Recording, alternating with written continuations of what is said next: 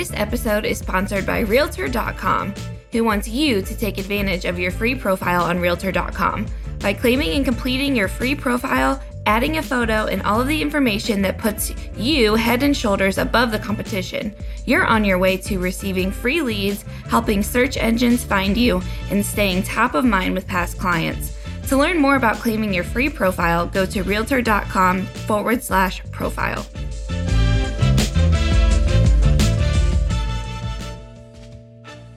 Welcome to the Real View podcast, where Ohio Realtors connect you to innovators and influencers, keeping you with the real view of real estate. Whether you're a broker, agent, first time homebuyer, industry leader, or just happen to stumble upon our podcast today, you can expect to hear tips, tools, tricks, interesting information, and so much more from the experts in Ohio's real estate game.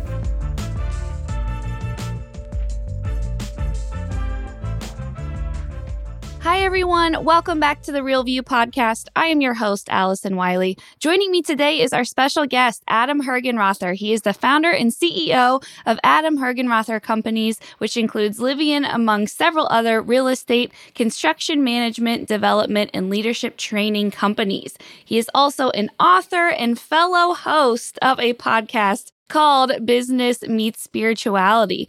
Adam, welcome onto the show. We're so excited to have you.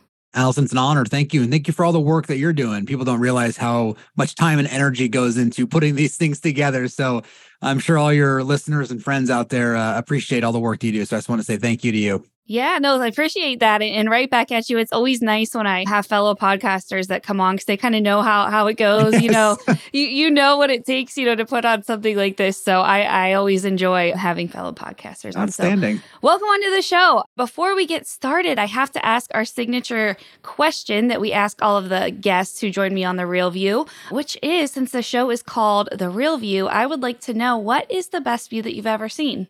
The best one. Wow. There's two that came to mind.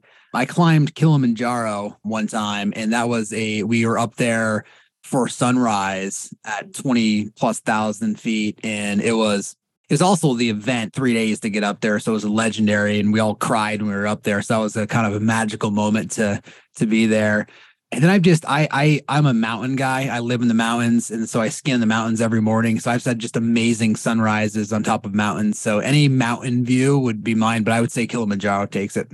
Oh, I love that. I actually had a friend who climbed it last year. She went on an all women's expedition up there and her photos and videos and stuff. I mean, you can't even d- describe. And I'm sure it's different in person, but it was it was so gorgeous. And you're right, just the whole experience of it all, the exhaustion and you can't breathe and you're like dirty because you haven't showered and it's just like Yeah, the funny thing is about Kilimanjaro, it's actually not a really hard mountain to hike uh, in terms of like the actual technicalities of mountain climbing, right? Like it's, you know, I think people that are Sherpas, like I think the fastest person that ran it with did in like eight hours, eight to 10 hours. Some guy ran up it. So it's not technical, but it's the altitude really. When you get above 15,000 feet, I didn't know how my body would respond.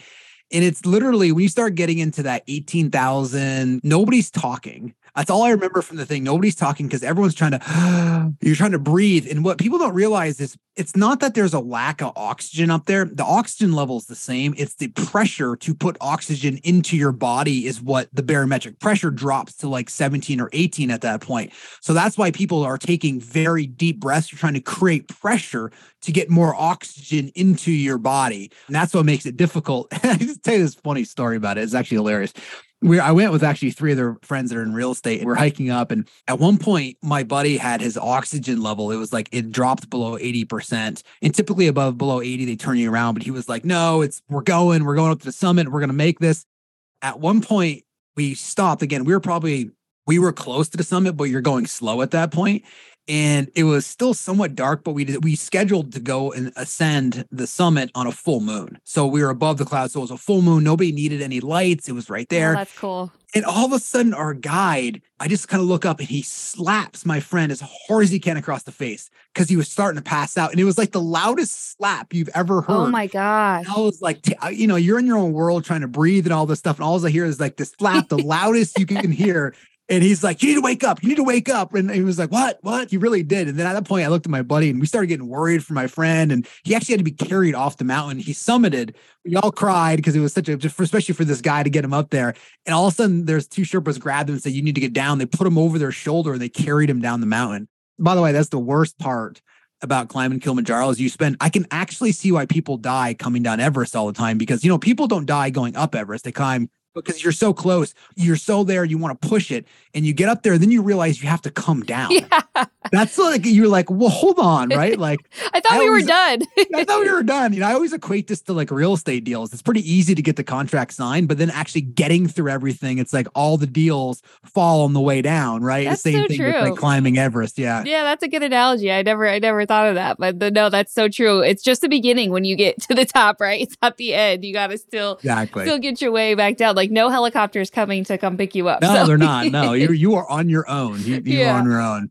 Thanks for yeah that that little interesting conversation about about mountain climbing and I always love asking this question because I just get to like learn a little bit more about the person. Yeah. So yeah, thanks for sharing. Speaking of learning more about the person, I kind of want to know more about you, how you got started in your real estate, your company, what you kind of do there. Give us a little background and history on you when I was 15 years old, up to that point, I was about 100 pounds overweight. I was failing classes and I was in the drugs, kind of like that role model student you wanted your your kid to hang out with, right? And I woke up one day and as a freshman, and I realized, and I don't know why, I don't know how it came about. You know, there's a lot of things that happen in our lives. And I just had this overwhelming, booming thought that like this is not the life that I was going to live. And so I stayed up all night, and just started using visualization at that time, right? To really kind of, what do I want my life to look like? Just asking deeper questions. And fast forward, I ended up losing 100 pounds that year. I started becoming into sports, which is why we're so into helping kids with sports because it really helped put me on a new track and and kind of get me in the right way. And so I really kind of turned my life around at that point. And then you fast forward, I got into college. I bought my first piece of real estate, by the way, as a sophomore in college. I was living, I chose to live at home, but I bought a first uh, investment property I bought it in 2003 in 2005 i was renting it out and apparently i didn't realize this time was naive. You shouldn't ever if you in the condo association they had a rental cap and i was renting it anyways and i had the tenant's name on the utilities and apparently so you don't want to do that anyways but uh they ended up calling my note. I've never had a company call a note or heard of it but ctx mortgage if you remember that back in the day they went out of business during the you know the depression for real estate but they called my note which was wild but it was such a i thought no wonder why everyone's in real estate. I you buy a piece of property in 2002 as new construction, it's worth seventy thousand dollars more now in 2005. So I ended up selling it, made some decent money off that. But what happened was I ended up paying a commission, and I remember looking at the HUD statement, going, "This person basically made more money than me in like the entire. I was making thirty thousand dollars a year or thirty two thousand dollars a year as an underwriter, and I was like, what is going on here?" And so I ended up in late 2005, early 2006, quitting my job and then getting into real estate, which of course, that's when all the markets were collapsing and people thought I was crazy, including my own parents. And essentially, I just refused to listen to anything and surrounded myself by more intelligent individuals and followed models and systems that people have left before. I put three homes under contract the first, I think, 22 days I was an agent. I didn't have an office. And I remember showing up at that, I was with Remax at the time, the first Remax monthly office meeting. And I remember people coming up and like, what happened? What'd you do? And I thought I actually did something wrong. And I didn't realize that like people just don't do three transactions a month, specifically in their first 22 days. And I remember asking somebody, well, then what do you do all day? Right. Because for me, I literally, when I started out and for the first three or four years of my real estate career, I just made this goal of just making sure I get an appointment a day. And I didn't know what that meant. I just I would I would lead generate for 10 to 12 hours a day. I enjoyed that phase of my life. I worked a lot, but it was really fun, right? I really enjoyed it. I was making money. I was putting it back into people. I had hired my first assistant in the first kind of 40 days. And teams are a thing now, but back then in 2006, 7, 8, 9, teams weren't really like they are now. And so, anyways, we started building companies, and then I started a construction company. I opened up the first Keller Williams office in Vermont in 2010. Got to know Gary Keller really well at that time, and I started spending every month I would fly down and spend a couple days with Gary starting around 2010 or 11. And then really where things got interesting is in 2012 when I started to expand my team, which seems more commonplace now, but we really back then Allison we called it duplication, which is really what I took if you live in Vermont, which is where I live, there's more cows than people. So your economic opportunities are very limited in terms of if you want to grow a big business. And I had already become the number one agent at the time and up in Vermont. So I was looking for like, I was kind of just bored, to be honest with you. And I was like, well, what's next? What can I do? And and we went and did this whole duplication thing. And when I started that, I had people telling me I was going to go to jail this was wrong and you can't do this and all that stuff that people say no. You know, it's really interesting. If you just look at real estate in general for from 2010 to call it 2020, 21, 22, this whole team thing just really kind of came online. People started, it was like the sexy thing to do. That's where everyone the money was going to make, which is really not necessarily true. You know, this whole thing of like team concept, everyone started building teams, right? It was like, how many agents can I get? And they they're in between a brokerage, in between team. They got frustrated with their brokerages because they were providing more value. And just all these things came online. And I think towards the end of the 2010 decade, so 2019 or so, 18, what you really started to see, Allison, was all these people who built teams were exhausted. They didn't really know how they built it. They didn't really know how to keep their agents. They were always on edge of are these agents going to leave me? How do I retain them? They want more things because they didn't really approach it from building a business. When I got into real estate, I actually, the first thing I did was approach it from building a business versus becoming a, an agent, which I was, but I was really more interested in building businesses.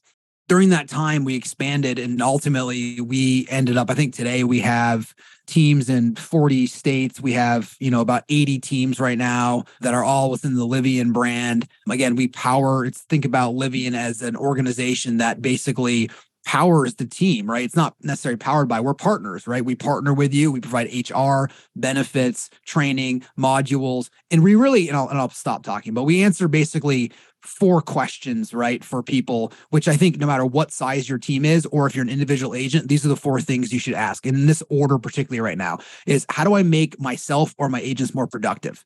i.e., how do I get them more deals? How do I make them more efficient? How do I save them more time? The number two thing is, especially if you're growing a team from there, is how do I keep my agents, right? Which is how do I keep the agents that are with me? How do I retain them essentially? Number three is how do I attract and grow with the right agents, not just the number of agents, with the right agents. And then the fourth bucket, if you will, is like the general marketing, training, coaching, HR, benefits, financial analysis, ROI, making sure you're looking at business, all that in that bucket. And then a fifth is culture. And so if you can, if you have an organization, you kind of look at those five kind of metrics of your business is starting with, do I have a, a solid, proven, repeatable plan to make agents more productive? And that agent could be you, right? It could just be a single, it could be you as an individual, but that's where you start. So, specifically right now in the era that we're in, in the industry segment of time where we're going through a more challenging economic in terms of real estate, when you're doing 4 million sales, 3.9, whatever that ends up being this year, that has to be the only question. And for three years, when they were dumping cash on the side of parking lots and you could grab it, it was very easy to not do anything. And now you wake up and you literally, what we instill is behavioral change with our professional agents. If you want to be a professional agent in today's market, you have to understand the market, you have to understand the dynamics, you have to put time and energy into it, and you have to treat it like a job, right? We have these what's called the four agreements that we have for Livian, which is essentially our playbook into productivity. And the first one, though, is, is so critical, but it's so interesting in our industry is to show up. If you took a job anywhere, what would be the first thing that you would do? And you would show up.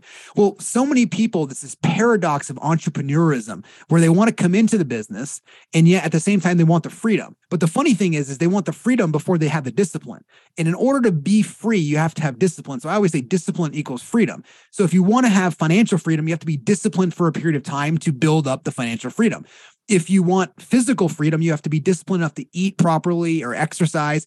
If you want freedom of time, you have to be disciplined for a period of time throughout your day in order to have that freedom later on. Right. So that's the first thing, right? It's just kind of that that show up mentality of what it is. And, and in our era, it's if you're not willing to do that right now, then you're not necessarily going to succeed or it's going to be a really challenging year for you. Okay, I'm gonna stop. No, I think this is great. I was like, we got three more to go. Don't stop. You said three. Sorry. Yeah. Yeah. yeah. Tell us more. Yeah. So the four agreements. So the first agreement is you have to show up. The second agreement is you have to do your two. And so what we we make it's kind of our north star, Allison. So we basically say every week you have to hold two appointments. And we define what an appointment is, right? So an appointment basically is not you saw your friend at Starbucks. It's not somebody in an elevator. It's not somebody who asked you how expensive this house was. This is an opportunity, as we define it, as an opportunity to present a buyer or seller a contract, right? A listing or a buyer agreement. That's what we consider an appointment, right? So to do the two. And so where the math comes in from this, because I think the path is always in the math. If you don't have a path, it's because you haven't done your math properly. So if you look at it, if you just did two appointments, as we define an appointment per week, let's say there's 50, it's not let's say there are 52 weeks in a year, and you you took four of those weeks off. So that's 48 weeks. If you did two a week, that's 96 appointments. And including according to the MREA, Millionaire Real Estate Agent, right? If you convert 75% of those, that ends up with 65 signed buyer or seller contracts. And then you convert 70% of those, which ends up with to a pending, which ends up to about 50 pendings. And if 10% of those pendings end up closing, you end up with 45 deals per year. So if you want a North Star as a way to kind of keep yourself going, in our in Livian, we call it the do the two. We have t-shirts that say do the two. We're a company of productivity it makes it easier and more fun when you're winning to do other things or focus on personal growth, specifically when you're doing that. So do the two is design. If you do a two, the paths and the math, you should end up with somewhere around 45 closed transactions a year if you hold that. Now, of course, you can do four a week, right? We have single agents on our in Livian doing over 100 transactions, and we have some agents doing, you know, somewhere between 10 and 12 who choose to do those different things. But if you want to do the, of course, do the two, that kind of hits you that 45 the third one, if you think about the the four agreements and all this stuff, the third one is all about reporting your numbers five out of seven days. It's not hard. It takes three minutes, but reporting your numbers five out of seven days is specifically for two reasons. Number one, and it's a dashboard. You can do it from your phone. We have our proprietary tech set up, and all we track is four things: did you sign something? Did you sell something? Did you set an appointment? Or did you close a property? That's really the things that we're looking for that you track and it takes three seconds, 30 seconds, a minute or two minutes to put that in there. But here's the trick. When you do this, most agents will like to just make a check mark if it's in Excel or pretend they have it in a contract. In our world, you actually have to add context to all this. So, like, you can't put somebody in there unless it's actual real contact that won't record. So, then what we do is that each team every day we have a roll up scorecard and it shows you how many people signed something, sold something, set an appointment, or added somebody to your database. So those, those are sorry, those are the four things we, we measure. So every day our team sees that, and then that rolls up into an overall Livian one. So we see the visibility, and it also gives you perspective for two reasons. One, as an individual agent, if every day you're recording zero, zero, zero, at what point do you wake up and go, I either need to do something different, I need to ask for some help, or maybe I shouldn't be in real estate, right? Like there's one of those things should show up in your head. So that's part of that self accountability because you need that self leadership before leadership can instill. So, anyway, so that's the third. And the fourth component of the agreement is, is that you add at least five people to your database once a week. And the reason that comes in, if you look at the 12 to 1 ratio of Met database, if you have 240 people in your database and you systematically feed and tend, we use that word specifically tend. Like if you just planted a garden and never tended to the garden, it would just marginally succeed at maybe producing a few vegetables. However, if you tend to that every day, the garden's much healthier and it produces a lot more fruit, not necessarily fruit, but you know what I mean? Like actually produces a lot more vegetables from its uh, from its the source of the garden. It's the same thing here. If you and Livian has a proprietary what's called canary backend system, which increases the conversion of all the stuff that we do. So when you put a database in there, you unlock it. So the goal is to make sure that each individual agent has at least 240 people in their database, which again should produce around 35 deals a year purely from that and having in your database. So those are the four kind of agreements that when you come into Livian that you agree to that you're going to come in and do.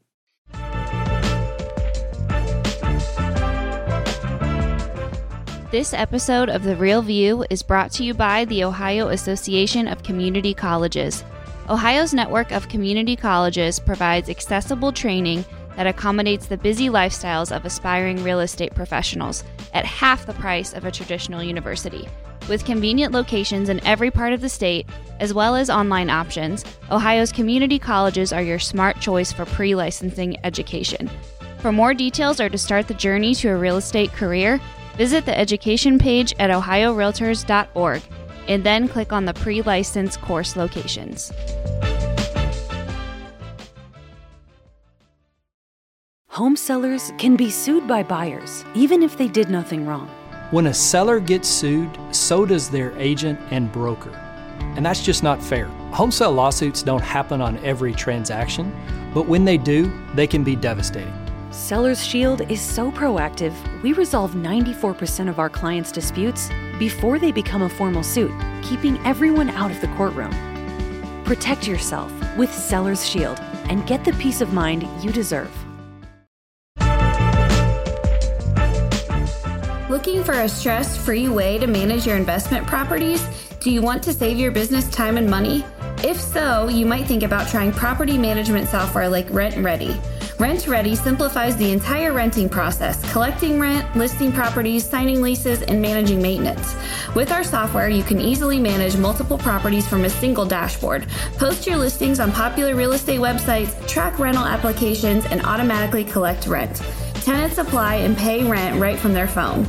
Ready to give Rent Ready a try? They're offering our listeners the six month plan for $1. Visit rentready.com. That's R E N T R E D I.com and use the code Ohio1, Ohio in the number one, to get six months of Rent Ready for $1.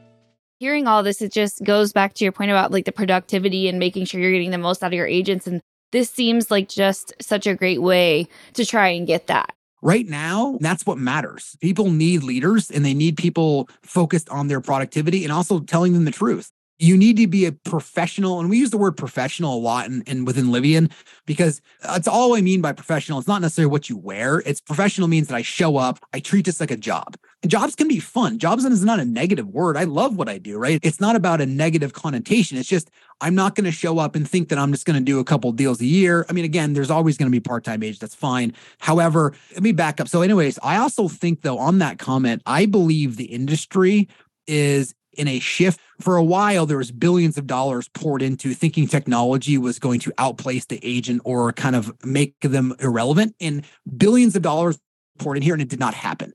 That's why you're seeing Zillow going back to just referring to agents and trying to take part of their commission for selling leads, which is essentially what they're doing, which is a smart business model, right? Which is what they're doing.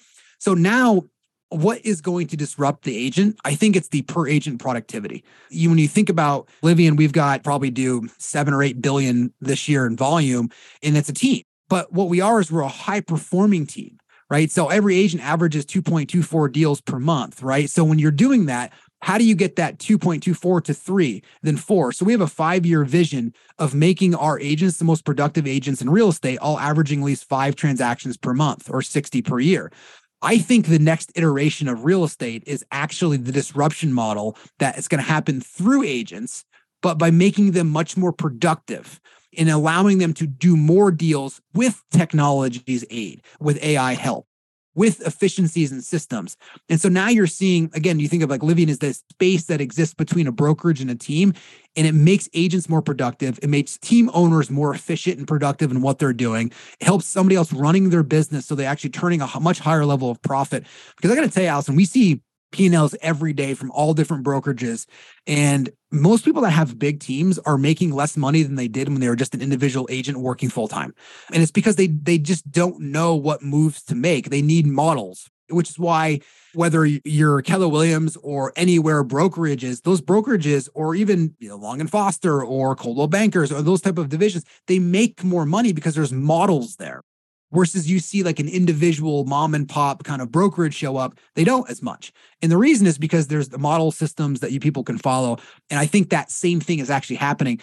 If you actually think about this for a second the 1970s before remax and keller williams really came into the scene century 21 was really a big team. Everybody wore the gold jacket. Everyone had their name on the rider on the sign but everyone went back to the brokerage for leads service transaction support the mls book all of that stuff. Now, for the last 30 years, we've iterated. You, know, Remax came in, Keller Williams came in, all these EXP came in, these, these disruptors came and changed the industry.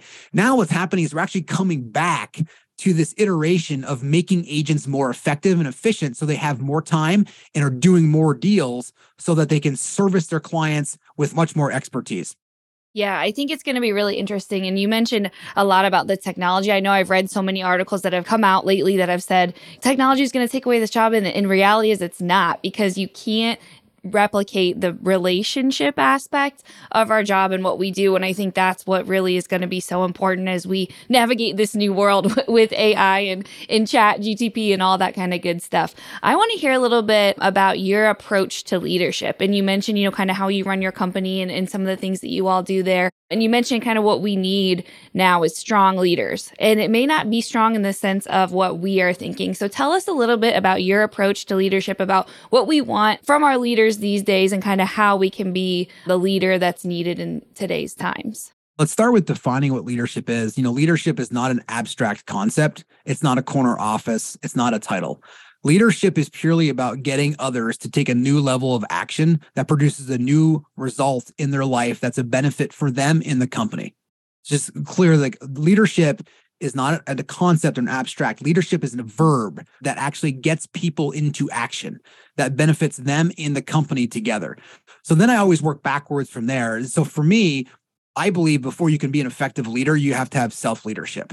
And so in my life, you know, I wake up between 4 and 4:30 every morning. I meditate, I journal, I exercise, and then I do some things with my family. And then I get into my day around 8, 8:30 and I read, you know, a book or two a week. I'm, I'm really focused on my own personal development journey. I mean, that's really, really what my life is about right now. Specifically right now is about how much better of an inner experience can I have? Anyways, that's a side note. So self leadership has to precede leadership.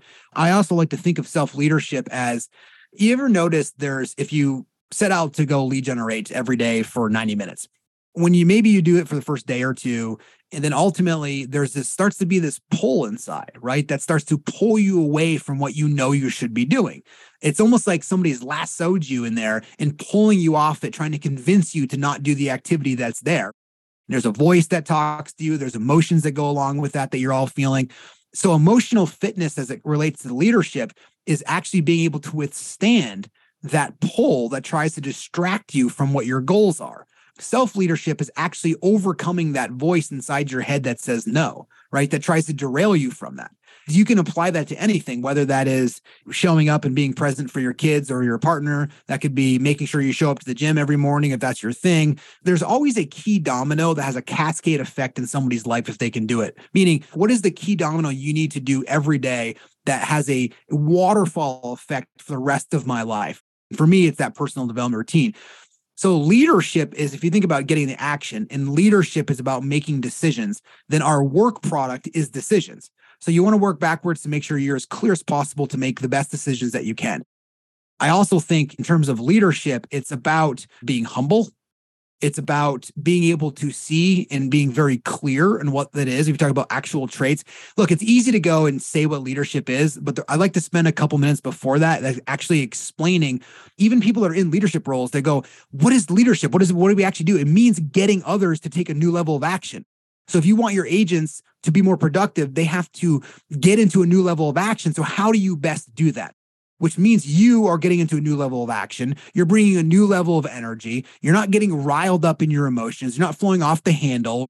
You're able to see things clearly for what they are. You're making more better decisions in your life. The thing is with business building is it's not that usually one decision geometrically changes a company. It's every day a company making a 5% better decision than somebody else and in 5 years geometrically that company is way further ahead. So that's the that's the leadership component of how do i show up today? That's a decision. Do i allow open feedback? You know i hear this so much in business where I think one of the most important traits in, in leadership is is actually being able to have radical conversations and transparency. And people say that, but I think what really people mean is they convince themselves that they hear a little feedback to the point that it starts to maybe hurt a little bit, but then they shut it off and they've convinced themselves that that's enough. And they go on stage and tell people that of course i'm open to transparency. Of course i'm open to feedback because they buy into i'm allowed i allowed 15% to come in radical transparency is really being able to sit there when it's really uncomfortable hearing something about yourself but then willing to make some changes that benefit the organization that gets the whole organization into a better rhythm which produces a bigger result for the whole organization in itself so again leadership is not a concept it's a verb and it's about getting into action. It's really about then at the end of the day, if you want to think about it from like a, a standpoint of being radically open, which is fine for you to do. But really, you have to be willing to take the action from things that you hear and not just have some lip service that sounds good on a podcast or that sounds good to your team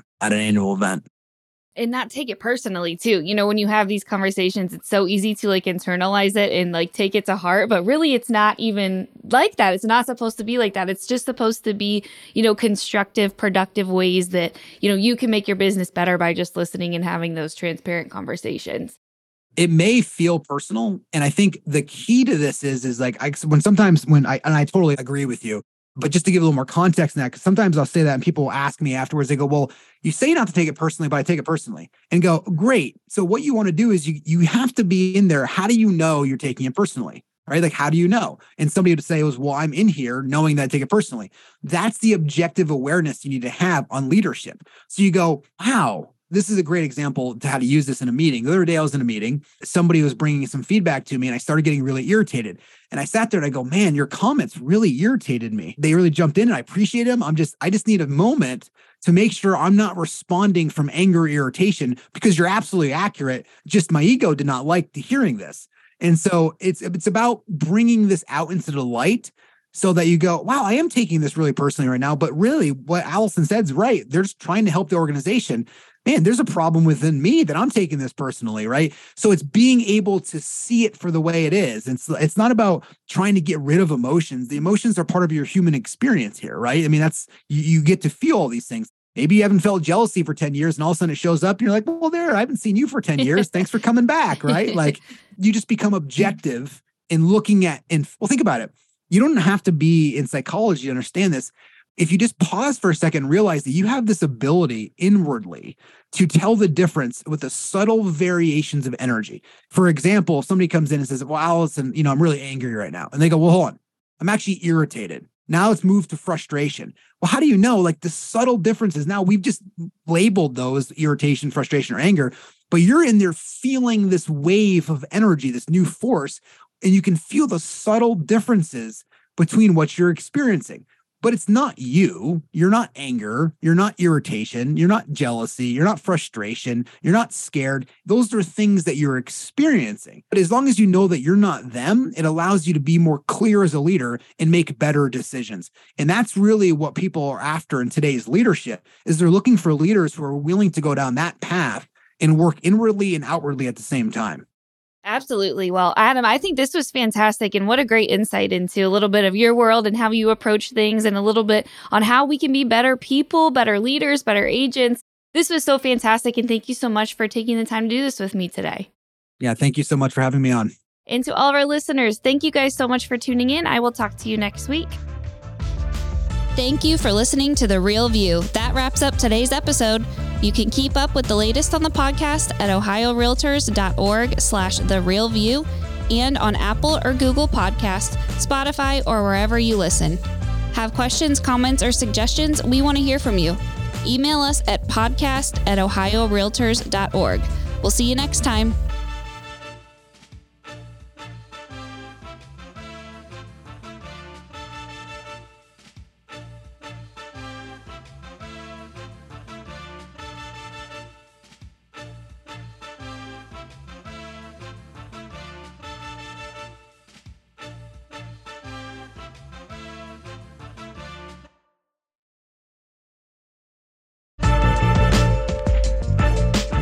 There's a better way to back office, and that's with Brokermint. Get complete visibility into every transaction and manage them all from one dashboard. Automate commissions, organize financials, reduce compliance risk, onboard new agents, generate reports and dashboards in seconds. So, if you are ready to handle every back office task and bring your teams, tools, and data together with Brokermint, Visit brokermint.com forward slash Ohio Realtors. Plus, see how you can score 50% off of the implementation fee. That's brokermint.com slash Ohio Realtors.